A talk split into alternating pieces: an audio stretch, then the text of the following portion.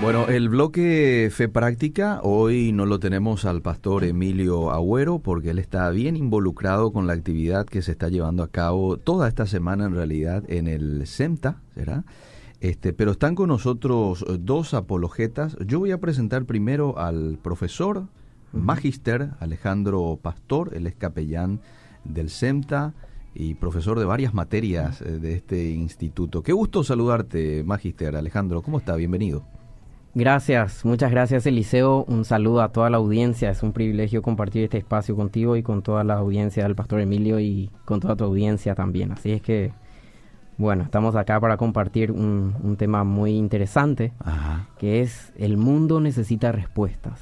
La importancia de la apologética cristiana. Muy bien. Y también le tenemos aquí en mesa de trabajo a Santiago Alarcón. Él es apologeta argentino ¿verdad? Tiene eh, un, una página en Facebook realmente muy, muy visitada, denominada Rincón Apologético, me decían fuera del aire, con algo así como 350 o más seguidores, ¿verdad? 350 mil 350 mil, ay, perdón, ahí está, 350 mil seguidores y hoy está con nosotros acá. Entonces queremos también darle la bienvenida en este tiempo. Santiago, qué gusto tenerte en Contracorriente. ¿Cómo te va? Muy buenas tardes. El gusto, la verdad que es mío. Eh, visitar nuevamente esta radio para mí es un placer. Así que nada, como siempre que, tengo la oportunidad de venir, sentirme acá entre hermanos en casa es maravilloso. Así que gracias por la invitación. Te toca eh, dar una serie de talleres, también tengo entendido, esta semana este, en el CEMTA. Eh, el fin de semana. Así es. este, día, este día sábado me toca compartir un taller en lo que va a ser el Congreso de Apologética, ¿no es cierto? Y vamos a estar desarrollando el tema de la resurrección de, Jesucristo, ¿no? desde, desde la historiografía. Entonces, eh, la verdad que también muy, muy comprometido y entusiasmado con lo que se viene.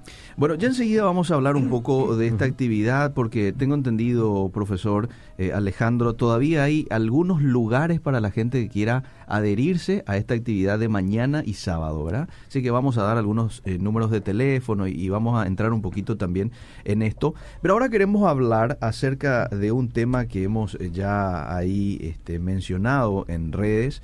Eh, damos la bienvenida a la gente que se está enganchando con nosotros vía Facebook Live, ¿verdad? Nos pueden estar viendo desde ahí, enviando sus consultas, ¿verdad? Eh, Fe Práctica es un programa que interactúa mucho con la audiencia, así es que si ustedes en algún momento quieren participar con alguna eh, pregunta puntual relacionada al tema que vamos a estar abordando en minutos, entonces lo pueden hacer vía Facebook o vía WhatsApp 0972 201 400. Vamos a hablar acerca de el mundo necesita respuesta, la importancia de la apologética cristiana. Y aquí yo tengo que aplaudir y en tu persona quiero felicitar la iniciativa del CEMTA, profesor Alejandro, por hacer este tipo de actividades, ¿verdad? Toda una semana en donde la gente puede ir, entrenarse, construir conceptos que los ayuden a hacer frente a toda esta corriente que eh, cada día se está fortaleciendo, ¿verdad? El nuevo ateísmo, toda esta filosofía, estos conceptos, los medios de comunicación que muchas veces ayudan también a, confundir la fe de mucha gente que, que, no lo tiene de manera sólida, eh, que no sabe defender o no tiene los argumentos necesarios para defender su fe. Por eso me parece muy importante esta actividad y me parece muy importante que la gente vaya, que la gente aproveche este tipo de actividades, profesor. Sí, eh, el Congreso de Apologética eh, ya cuenta, gracias a Dios, hoy tenemos unos, hasta que yo estuve en la oficina teníamos unos 250 inscriptos, en realidad esperábamos unos 200 nomás, pero tenemos lugar hasta unos 300 más o menos, okay. Mm, capaz un poco menos, eh, así que eh, pueden seguir inscribiéndose hasta mañana, pero ya quedan pocos lugares porque el espacio físico se nos acaba. Okay después seguimos hablando de eso, ¿sí? Bueno, empiezo a desarrollar la temática y, bueno. Muy bien. Muy bien. Para empezar, quiero explicar qué es lo que es apologética, ¿verdad? La persona, el cristiano promedio, mm, generalmente no sabe lo que es apologética. Eh, apologética, eh, por etimología, es eh, una defensa racional. Es una defensa racional de la fe cristiana, con argumentos lógicos, con argumentos eh, más allá del simplemente la Biblia dice, por ejemplo. Ok, ok. Eh, entonces hay un, hay un teólogo, eh, Norman Geisler, que lo resume en eh, la importan que resume la importancia de la apologética en lo siguiente, y me encanta esta cita, Ah. Eliseo. La Biblia lo ordena, la razón lo demanda, la Biblia lo ordena. Tenemos montones de mandamientos bíblicos que nos, y- que nos inspiran, ejemplos bíblicos que nos inspiran a hacer apologética. Sí. La razón lo demanda porque, claro, nosotros como seres humanos creados a imagen de Dios tenemos dudas que satisfacer, tenemos conocimientos que conocer, tenemos informaciones que adquirir, tenemos una capacidad cognitiva increíble y entonces eh, la razón misma nuestra nos demanda entender bien las cosas. Nuestra cultura lo necesita y me voy a extender un poco más en esto enseguida y finalmente los resultados la confirman. Entonces Geisler decía, la, apologética es importante porque la Biblia la ordena, la razón la demanda, nuestra cultura lo necesita y los resultados la confirman. Entonces, eh, quiero extenderme un poco más en, en lo de la cultura lo necesita. Cuando terminó la Edad Media, Mm. entonces vino la ilustración, vino la corriente humanista. El hombre empezó a ocupar el lugar de Dios. Mm. Como dijo eh, Nietzsche, Dios está muerto, pero también el mismo Nietzsche dijo, ¿quién va a limpiar ahora el cuchillo? ¿Quién se anima a tomar el lugar de Dios y decir qué es lo que está bien y qué es lo que está mal? Hmm. Ese era un cuestionamiento que Nietzsche se hacía. Muchas veces los cristianos eh, apuntamos a Nietzsche como, como, como a- casi a Satanás, ¿verdad? Pero se hizo una pregunta bastante válida. Ahora que hemos desplazado a Dios Mm. del juego, que hemos desplazado a Dios de nuestra realidad, ¿quién es el estándar para lo que está bien y para lo que está mal? ¿Quién va a limpiar el cuchillo después del asesinato de Dios? Entonces, eh, el mundo se mueve horizontalmente, de izquierdas a derechas, pero muy pocas personas, Eliseo, paran a fijarse hacia arriba o de manera horizontal. Sí. La política se mueve de izquierda a derecha, de- nosotros nos enfocamos en este mundo nomás, pero no miramos hacia arriba. Mm. Salomón dice que en, en, en Eclesiastés que nada en este mundo vale más allá de Dios, ¿verdad? Entonces, em, necesitamos nosotros los cristianos dar una respuesta a este mundo que está tan alejado de Dios, dar pruebas racionales a este mundo de que Dios posiblemente existe, que es posible racionalmente la, la existencia de Dios, que no es un suicidio intelectual pensar en la existencia de nuestro Dios, ¿verdad? Entonces, eh, la- el mundo está sediento, la filosofía, la filosofía nace por cuatro preguntas existenciales que tiene el hombre. Mm. ¿De dónde vengo? El origen, Sí.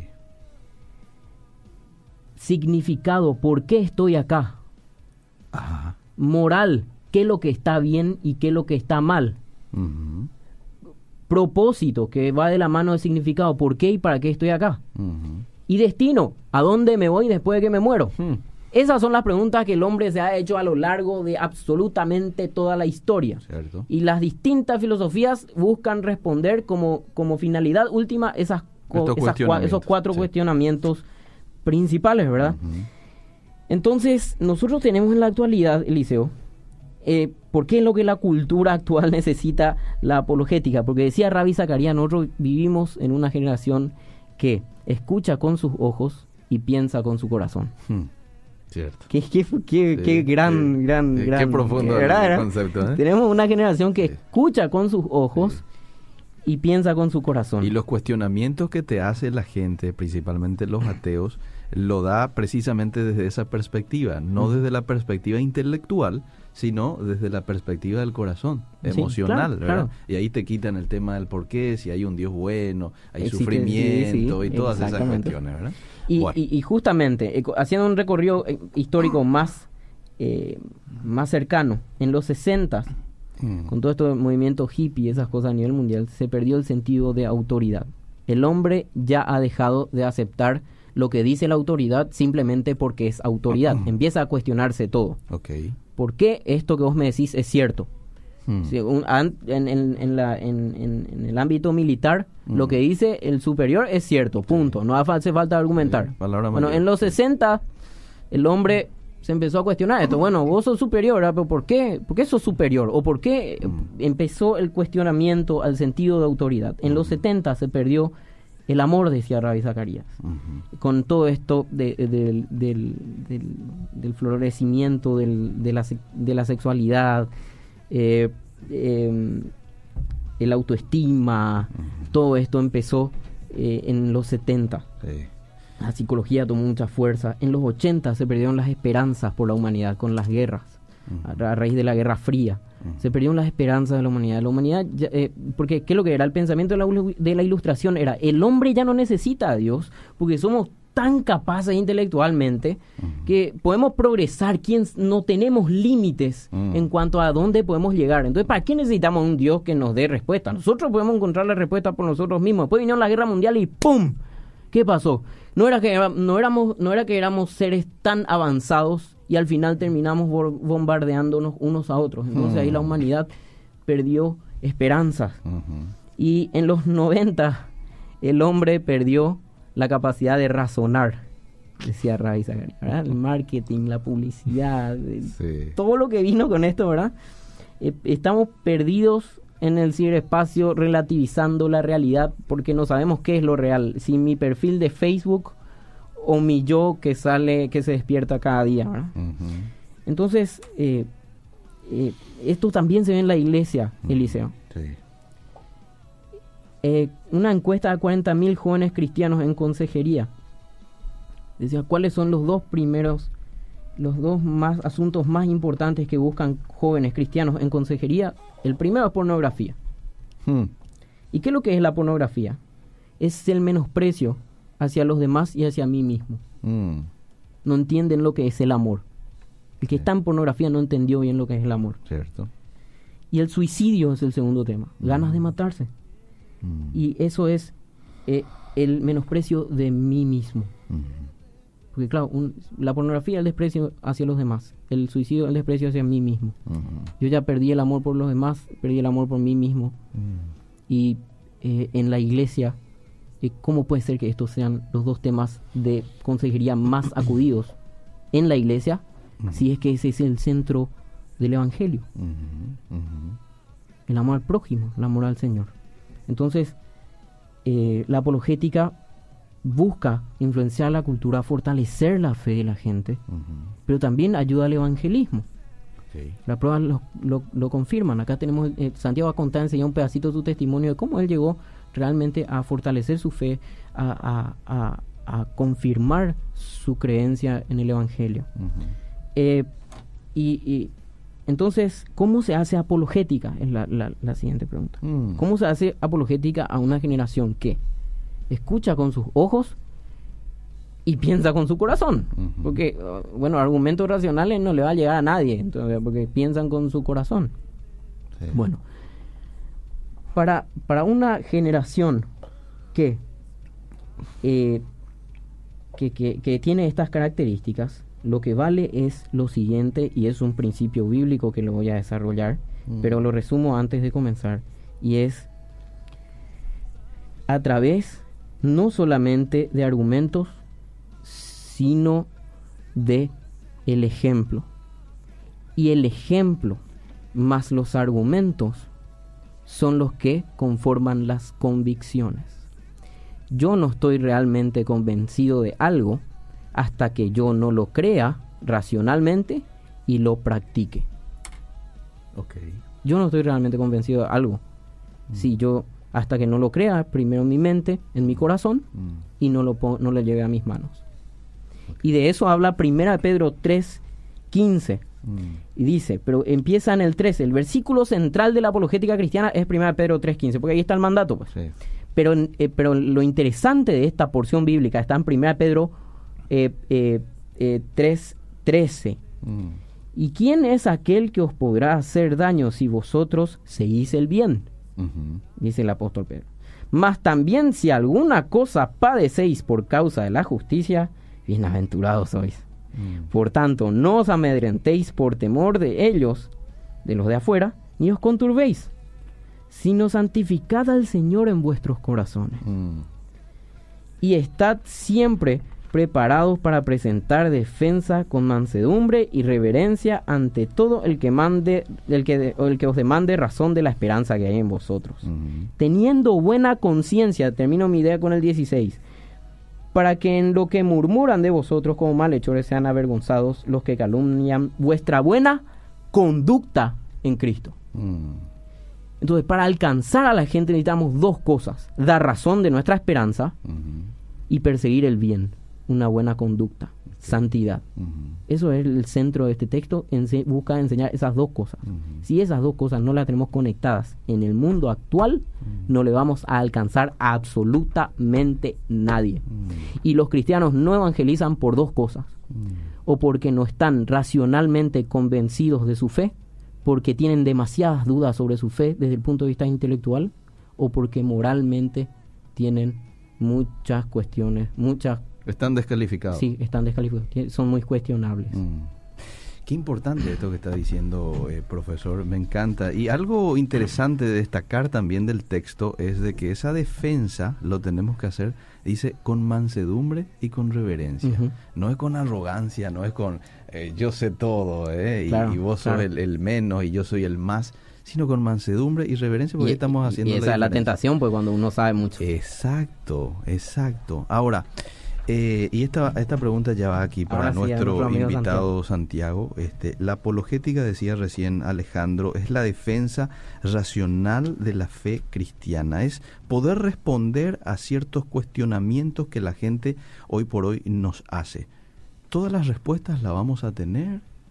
¿O hay ciertas cosas en las que yo puedo decir, bueno, aquí entra este, eh, única y absoluta eh, mi fe en Dios y yo no lo puedo comprobar o yo no lo puedo este, responder así con argumentos tan tangibles como muchas veces la gente quiere eh, que se los respondamos.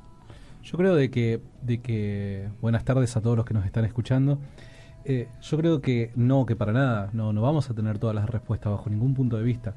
Ahora, lo que sí, recordemos una cosa, la apologética, la apologética encuentra el fundamento en lo que es la, fe cristiana, la teología, la construcción de la teología cristiana, ¿no es cierto? Ahí es donde la apologética encuentra su fundamento tomando prestado el conocimiento que se adquiere mediante otras disciplinas, ¿no? Ok. Ahora, basado en eso, basado en eso, y si el principal fundamento de la apologética es la teología cristiana, las escrituras por sobre todas las cosas, eh, la pregunta es qué tipo de respuesta debemos de esperar de la apologética. ¿No es cierto? Y me parece de que pretender todas las respuestas es pretender más allá de lo que las escrituras mismas desean transmitirnos. Las escrituras no desean transmitirnos absolutamente todas las respuestas, sino las escrituras desean transmitirnos todas las respuestas que nosotros como seres humanos en nuestra condición necesitamos. ok, muy bien. Y ahí es como que cambia el paradigma, ahí cambia nuestra postura y ahí cambia nuestras, hasta nuestra, nuestra eh, ¿cómo decirlo?, nuestras expectativas en cuanto a qué es lo que puede abarcar la apologética y qué no. ¿no es cierto? Okay. Entonces me parece que siempre que lo veamos de esa manera, eh, ¿cuál es la intención central de las escrituras? Bueno, básicamente comunicar la existencia de un Dios, cuáles son las intenciones de este Dios, cuál es la realidad del hombre y cuál es la solución que Dios provee al problema que está atravesando el hombre, ¿no es cierto? Entonces, basado en esos basado en esos pilares, en esos fundamentos, de ahí en más podemos esperar respuestas a estas preguntas eh, mediante la apologética. Pero más allá de eso, me parece que sería pedir más de lo que la disciplina propia te puede llegar a dar. Ok, eh, por ejemplo, el de que Cristo va a volver por segunda vez, este, o que nosotros vamos a ir, esas son cuestiones que nosotros no lo podemos comprobar así tangiblemente, pero sí podemos comprobar el hecho de la resurrección de Jesús, por ejemplo. Totalmente, sí, hay cosas, hay cosas a las que nosotros podemos quizás llegar a argumentar con buenos argumentos, quizás eh, mediante ciertas evidencias que nos dan cierto grado de certeza, ¿no es cierto? Así tal y como es varios de los argumentos que podemos llegar a esbozar acerca de la existencia de Dios, bíblica o parados eh, en una teología cristiana o no, quizás mediante la teología natural, etcétera, ¿no? Mediante la filosofía podemos llegar a argumentar la existencia de Dios. Podemos llegar a construir el caso de Jesucristo, ¿no es cierto? O, de la causa del cristianismo, del surgimiento del cristianismo mediante los métodos y herramientas que la historiografía nos proporciona. Pero hay cosas tal y como vos lo mencionás, ¿no es cierto?, que no podemos quizás argumentar con el mismo grado de certeza que estas otras, ¿no? Una de ellas es de repente el regreso de Cristo o la esperanza de una, de una futura resurrección del cuerpo. Bueno, eso son cosas que quizás no podemos argumentar de la misma manera o con el mismo grado de certeza. Pero eso es, eh, ese, ese, inconveniente, por así llamarlo, a nosotros nos baja las esperanzas bajo ningún punto de vista. ¿Por qué? Porque podemos sostener estas ideas mediante otro tipo de argumentos, sostenidos o fundamentados en otra plataforma, que son otros argumentos. Ejemplo, yo bien puedo formular el caso histórico de la resurrección de Jesucristo, ¿no es cierto? Poder sostener la idea o la hipótesis de que Jesucristo resucitó de los muertos y que esa es la causa del cristianismo mediante evidencias. Y si Cristo resucitó de los muertos, es porque obviamente de forma sobrenatural Dios fue el que operó en ese acto milagroso. Entonces podríamos llegar a decir o afirmar con cierto grado de certeza que tanto las acciones como las declaraciones que Jesucristo hizo en su ministerio fueron avaladas por Dios y Dios filosóficamente lo podríamos construir como el ser que, entre otras cosas, es moralmente perfecto, es veraz. Por ende, si este Dios avaló las declaraciones de Cristo, eh, podríamos llegar a, sostener con cierto grado de certeza que tal esperanza como la resurrección futura eh, es, es, es, un, es un hecho al que podemos al que podemos esperar. Buenísimo. Alejandro, ¿querés decir algo? Eh, sí. a veces nosotros los cristianos, Eliseo, tenemos miedo de las preguntas que nos van a hacer. Hmm, cierto. estuve en la Facultad de Derecho, le llevamos a Greg Kukul, uno de los eh, conferencistas principales del evento que vamos a tener el fin de semana. Le llevamos a la Facultad de Derecho a hablar sobre el aborto. Mm. Una perspectiva prohibida del aborto. Y al final se me acerca un muchacho de la facultad y me dice, ustedes son cristianos, ¿verdad? Ah. Sí. Ah, bueno. Yo te voy a hacer una pregunta. Mm. Bueno, metele nomás. Mm. yo, mira, yo que soy así, que preparado en teología, sí. Bueno, vamos a ver si puedo contestar. Ah. Y me dice, bueno, yo creo en, yo soy, yo, yo me adhiero, así me dijo, yo, yo soy adherente del Dios de los, de los cristianos. Ah, qué bien, vos sos cristiano entonces. Ah. le, le, le, confronté a y, y sí, podría decirse que sí, me dice, ah, perfecto. Pero yo sinceramente creo que Dios es el mismo y se manifiesta diferente en todas las religiones. Hmm. Y, así, cuando me dijo así al, al, en el apuro, eh, yo pensé, a la pinta. Mm, ¿Cómo le respondo a este muchacho? Mm. Pero ahí pará un rato, ¿verdad? Orá y te acordás de todo lo que estudiaste. y sí, porque orá y el Espíritu Santo se hace acordar de todo lo que estudiaste. El problema es que si no estudiaste, ¿verdad? Porque si no estudiaste, pues no vas a tener nada en tu cabeza. el Espíritu Santo. No te puedes recordar. el Espíritu Santo te, va a recordar, pues, ¿verdad? y bueno, y no te va a instruir tampoco ahí en cinco segundos, ¿verdad? Así que, eh, entonces ahí yo paré y en un momento me quedé medio en blanco y después le dije al muchacho, bueno, pero vos sí que sos adherente al Dios de los cristianos, ¿verdad? Sí. Y bueno, y cada, cada, cada confesión dice tener su propio Dios. Sí. Bueno. ¿Cuál es el primer mandamiento, le? ¿Vos, vos, vos adherís al, al, Dios de los cristianos? Sí. Bueno. Para vos, el Dios, para vos el Dios de los cristianos es el Dios que está en la Biblia. Sí. Ah, bueno. Perfecto. ¿Cuáles son los diez mandamientos? Le? Eh. Y vos adherías a los diez mandamientos. Entonces, sí, yo adhiero a los diez mandamientos. Ah. ah. sí, perfecto. ¿Sabe cuál es el primer mandamiento? Ah. No, me dice el muchacho. Y ahí está otra clave. Mm. La gente que nos, a la que nosotros tenemos miedo de enfrentar, muchas veces sabe mucho menos que nosotros. Mm, ¿Cierto? Nosotros nomás pensamos que todos los, los ateos, los no cristianos son súper genios y que nosotros nomás somos tan tan tonto, ¿verdad? Y bueno, y el primer de los, el primer mandamiento dice, no tendrás dioses ajenos delante de ti. Hmm. Ah, mira un poco. Bueno, pues, y, y vos me estás, pero, pero déjame terminarle. Vos estás diciendo que eh, Dios se manifiesta de diferentes maneras en todas las religiones. pero al mismo tiempo, vos, bueno, entonces vos crees una parte nomás la Biblia, mm. porque te adherís en parte nomás al Dios de los cristianos. Ahí estamos, no, no, no, no. Entonces decime, ¿cómo hacer para conciliar con la idea de que Dios dice que hay dioses falsos? El Dios que vos adherís dice que hay dioses falsos. Pues la mayoría, el, el 90% del Paraguay adhiere al Dios de los cristianos, pues todos, somos, todos son católicos, ¿verdad? Mm. Entonces, eh, entonces sí, explícame, vole. ¿Cómo, ¿Cómo vos haces para conciliar esa idea, tu idea personal, de que Dios se manifiesta de diferentes maneras en las personas, pero en la Biblia dice que Dios es uno? Entre el primer mandamiento ya está. Mm. Y bueno, y bueno, me dice muchacho, la verdad que me dejaste en jaque, ¿verdad? Eh, y, y, tampoco necesitaba saber demasiado para, para, para, para eh, tenía ahí una vuelta nomás le di, ¿verdad? Y le dije, bueno, ah, eh, dame, dame tu teléfono, ahí tenía que, dame tu teléfono y si para este viernes que yo me encuentre una respuesta, pues, cierto, injusto es la conversación que estamos teniendo. Pues me dijo si, me, si, me, si, me, permitís un, minuto, me, me, hizo recordar mucho.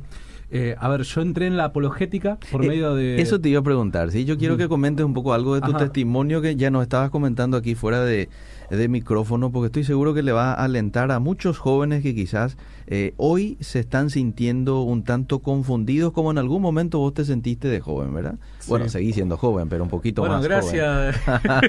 ahí, ahí. No, a ver, eh, justamente lo que lo que estaba comentando Tito ah. me, me, hizo me hizo recordar a, cómo entro en el tema de la apologética, ¿no? Sí. A ver, yo siempre fui eh, desde que me convertí, yo me convertí al cristianismo aproximadamente y yo para la fecha soy horrible. Mi esposa me está mirando, así que le envío un saludo enorme. Te amo, pero tengo que pedir perdón y ser honesto. Yo para la fecha soy terrible. Es más, eh, no, no, me acuerdo el día de mi casamiento cuándo fue. Eh, y eso me produce grandes problemas, ¿no? Pero. Te va a producir ahora. Ah, y ahora me va a producir más todavía. Te amo, mi amor. Bueno, eh, volviendo a esto. yo siempre, durante estos últimos 12 años, fui un apasionado por el evangelismo, ¿no? El evangelismo fue para mí una, no sé, una, una actividad clave en, en, en, mi caminar en Cristo. Mm. Y iba a evangelizar a todos lados, teníamos grupos de evangelismo a full. Cuando tomo la decisión de retomar mis estudios universitarios, mm digo, bueno, ya está, esta es la mía, me meto dentro de la universidad y me evangelizo toda la universidad, ¿viste? Yo ya estaba volando, ya me creía el apóstol Pablo de la universidad. ¿Qué es lo que pasó dentro de la universidad? Bueno, me encontré con un grave problema, porque me encontré con objeciones que la mm. señora quizás del kiosco de enfrente de mi casa o, las, o, con la señora a la que vos te cruzás en la calle no tiene, ¿no es cierto? cierto?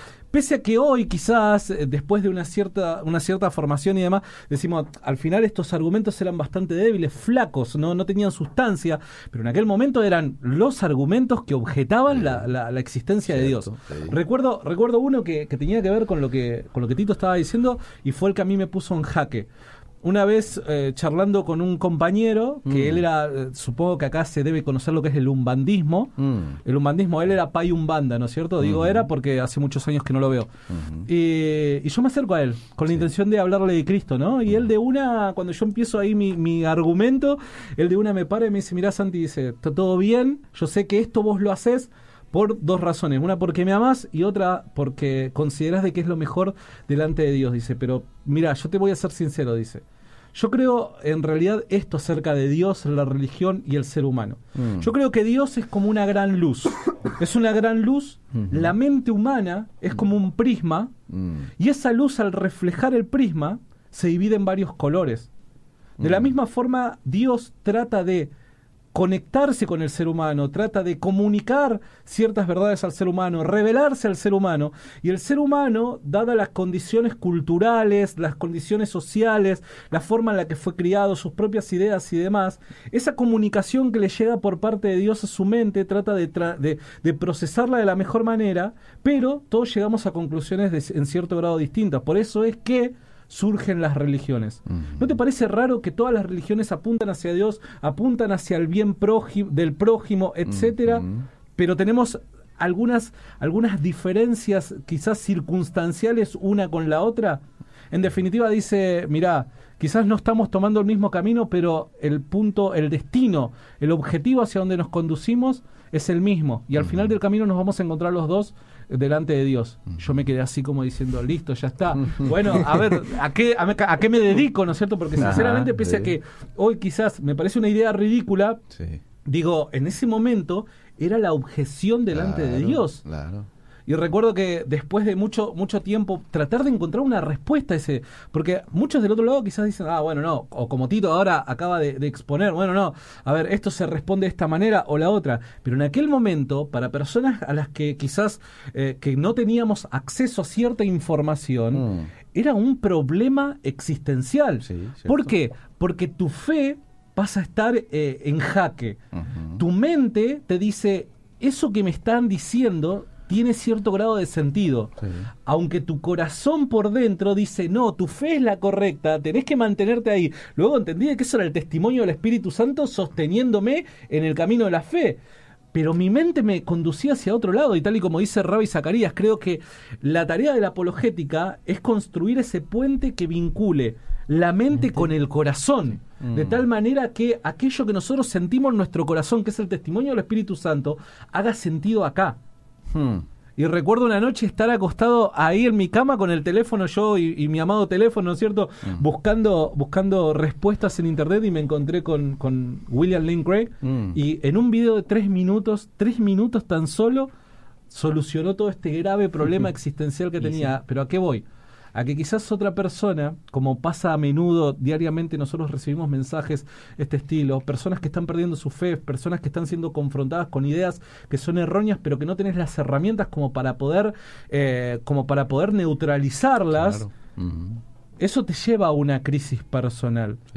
Y mirá qué fácil fue salir de esa crisis con tan solo una explicación de tres minutos, nada más. ¿Qué tan, qué, qué, qué, necesaria que es la apologética hoy en día? Cuando la información está al alcance de tu mano, de tu celular, mm. cuando los medios de comunicación parecen haberse puesto de acuerdo en mm. transmitir ideas antiteístas, mm. cuando todas estas cosas las tenemos, parece en contra, qué necesaria que es la apologética en nuestra sociedad. Bueno, quiero leer los mensajes, excelente lo que hasta aquí hemos compartido. Vamos a ver qué dice la audiencia del otro lado, ¿les parece? Sí.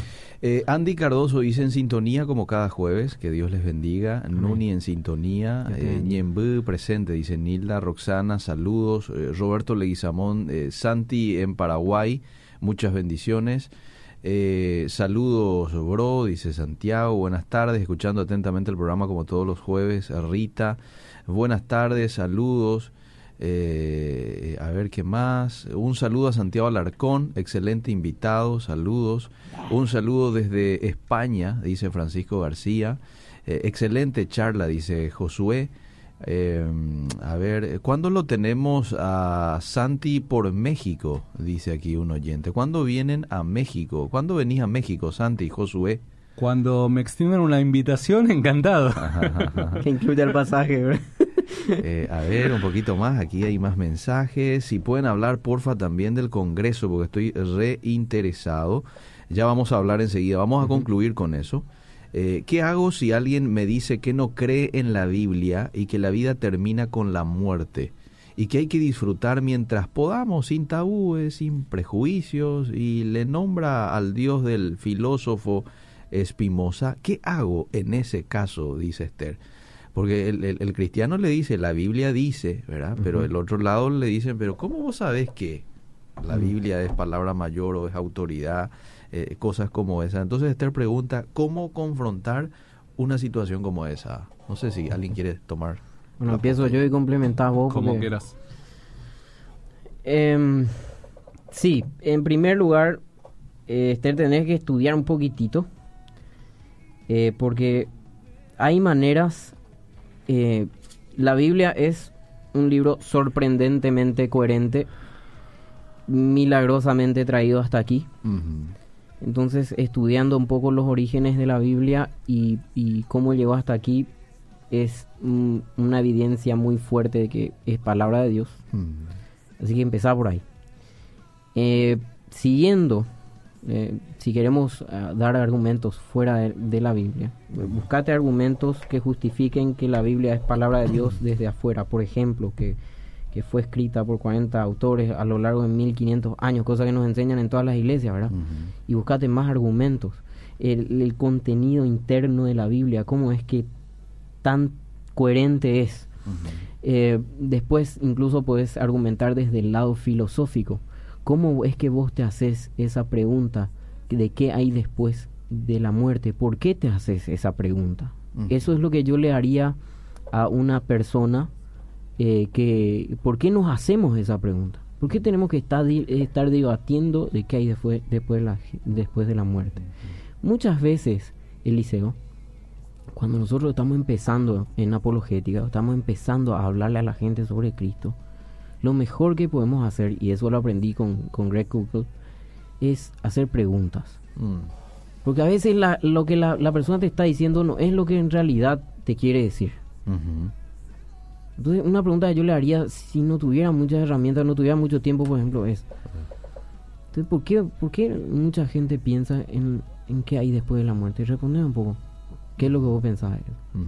Y escucharle a la gente. Empieza por escucharle a la gente y después vamos a dar más respuesta, ¿verdad?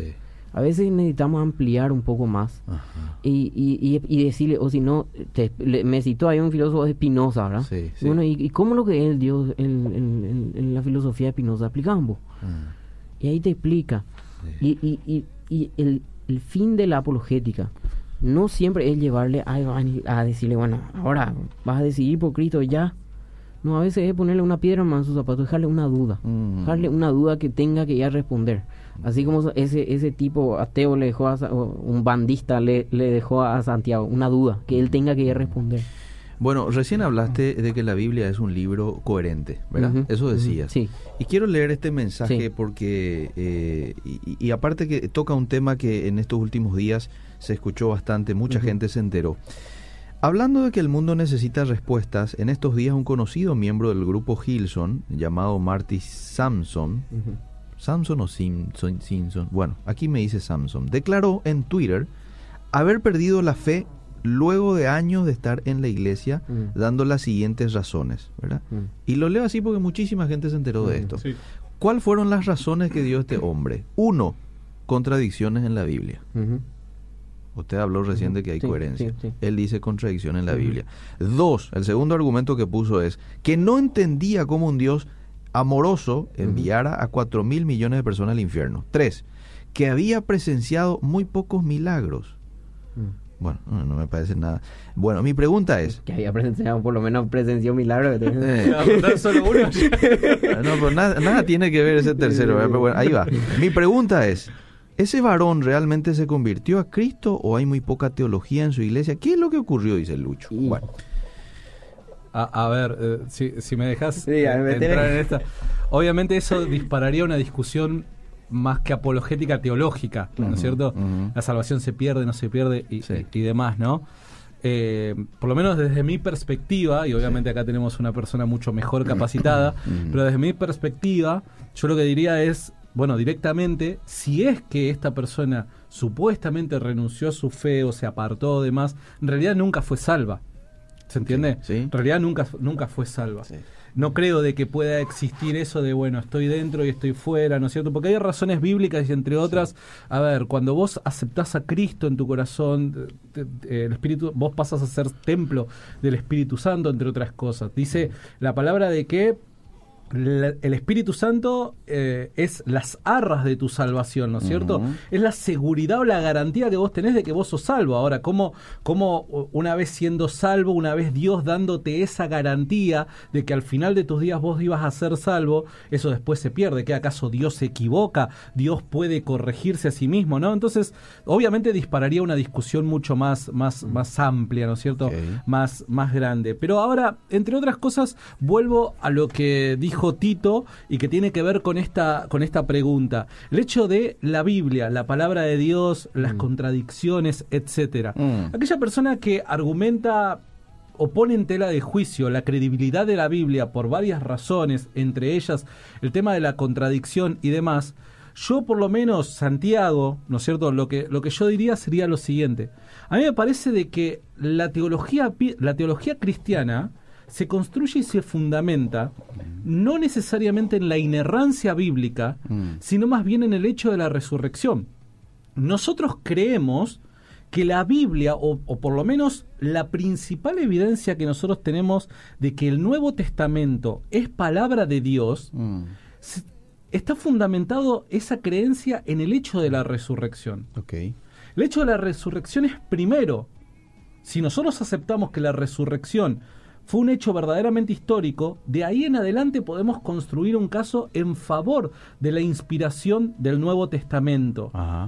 Ahora, aun cuando puedan llegar a existir ciertas no contradicciones, sino más bien ciertas diferencias por una cuestión de perspectiva mm. en algún que otro relato del Nuevo Testamento particularmente que es donde se centra la controversia mm. entre los sinópticos, esto no debería mucho de, alarmarnos. Explico por qué. Primero porque tiene que ver estas pequeñas diferencias en el relato con diferencias circunstanciales de grado secundario. Te doy otro ejemplo. Mira, te doy un ejemplo, mejor dicho. Cuando se hunde el Titanic, cuando se hunde el Titanic, las personas que logran salvarse de esa tragedia mm. Eh, ni bien llegan obviamente a tierra, se les toma declaración de qué fue lo que ocurrió. Y parece hasta impensado que personas que horas atrás presenciaron, vivieron esa tragedia, en sus declaraciones parece haber una contradicción. Mm. Habían personas que decían de que el barco se hundió entero y otras personas que el barco se hundió partido. Esto sí es una real contradicción. Aun cuando estas contradicciones parten de testigos presenciales del hecho. No niega el hecho de que el Titanic se hundió. No niega el hecho de que el mm. Titanic se hundió.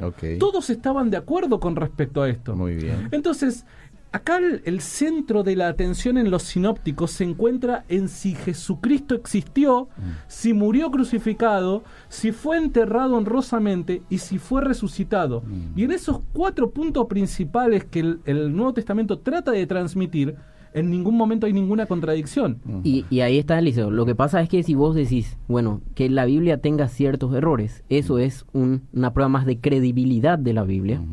Una prueba más de que los autores que me están mencionados acá son los que realmente escribieron, no una prueba contraria. Y lo que yo le diría a ese oyente en particular es, ¿Acaso se enseñaba mal en su iglesia? Y sí, por lo visto. Mm. algo pasó. Algo, pasó. Yo creo que mucha gente le llama contradicción al hecho de, por ejemplo, en el Nuevo Testamento encontramos la enseñanza clara de ser marido de una sola mujer, ¿verdad? Monogamia, cuando en el Antiguo Testamento se permitía la poligamia, ¿verdad? Yo le escuché este, a alguien en algún momento hacer este tipo de, de eh, ¿cómo diríamos? De, de pregunta, ¿verdad? Y, y, y, lo llamaba contradicción en ese sentido a la Biblia, ¿verdad? Como es que aquí corrige y aquí permite, ¿verdad? Pero probablemente necesitamos más tiempo para desarrollar algo como este, no por eso la Biblia es contradictoria. no sé si querés hacer alguna referencia con relación a eso y después ya nos vamos redondeando, profe. En definitiva, me parece que un cambio de perspectiva con, con, una, eh, con respecto a eh, esas cuestiones no necesariamente implica la idea de una contradicción, para nada. No, no está implicando ahí una idea de una contradicción. Y por otro lado, por otro lado, eh, eso no es una doctrina fundamental o una idea que necesariamente sostenga al cristianismo como fe. Okay. Ahí es donde está el tema, o sea, una, una, cuestión, una cuestión, la cuestión de, del matrimonio, no, no, nada tiene que ver con tu salvación o con el acto que Cristo hizo en la cruz, bajo ningún punto de vista. Entonces me parece que le estamos dando una importancia al tema que en definitiva para el caso del, cristianismo, para sostener el caso del cristianismo no lo tiene. Ah, sí, sí, no es un tema por el que vas a perder la fe y hay respuestas lo suficientemente coherentes como para decir, ah, bueno, está bien. Podríamos desarrollarla, pero. Pero para dar esa respuesta necesitamos tiempo. Sí, pero, pero hay, se, nos fue el tiempo. Eh, a, lo que nos desafió toda esta conversación que estuvimos compartiendo en estos cuarenta y tantos minutos es de que tenemos que profundizar nuestro estudio de este libro negro. ¿eh? Bueno, hay colores hay marrón también como este, pero tenemos que profundizar. Tenemos que, estudiar apologética, tenemos que asistir a eventos como el que se va a desarrollar el día de mañana y el sábado en el SEMTA y que en realidad a lo largo de esta semana se ha estado desarrollando también. Entonces quiero que deje un poco los números de teléfono, profe Alejandro, para que la gente, estoy seguro que hay muchísimos eh, interesados en asistir. Eh, tenemos como 50 lugares, vos decías al inicio, así es que rápidamente tienen que comunicarse a este número. 0981 126 322. Repito, 0981 126 322. Comunicate por WhatsApp, llama, ahí te puedes inscribir, te pasan absolutamente todos los datos de todo lo que vamos a hacer. Andate al Facebook del CEMTA si querés saber más antes de llamar. El costo de participación, 100 mil guaraníes, lo que incluye todo. Materiales, incluye comida. Comida, materiales, talleres, conferencias, todo, todo, todo. Bueno, quiero agradecerles, eh, gracias profesor Alejandro por su tiempo, por visitarnos hoy aquí y por el excelente aporte que ha dado. ¿eh? Gracias. Muy, muy, amable, gracias Eliseo, un saludo a todos. Santiago Alarcón, gracias también por haber venido, excelente tu aporte y vamos a seguir en contacto. Gracias por, por la invitación, por soportarme y nada, siempre es acá, estar, estar acá es un agrado siempre. Seguimos en Contracorriente.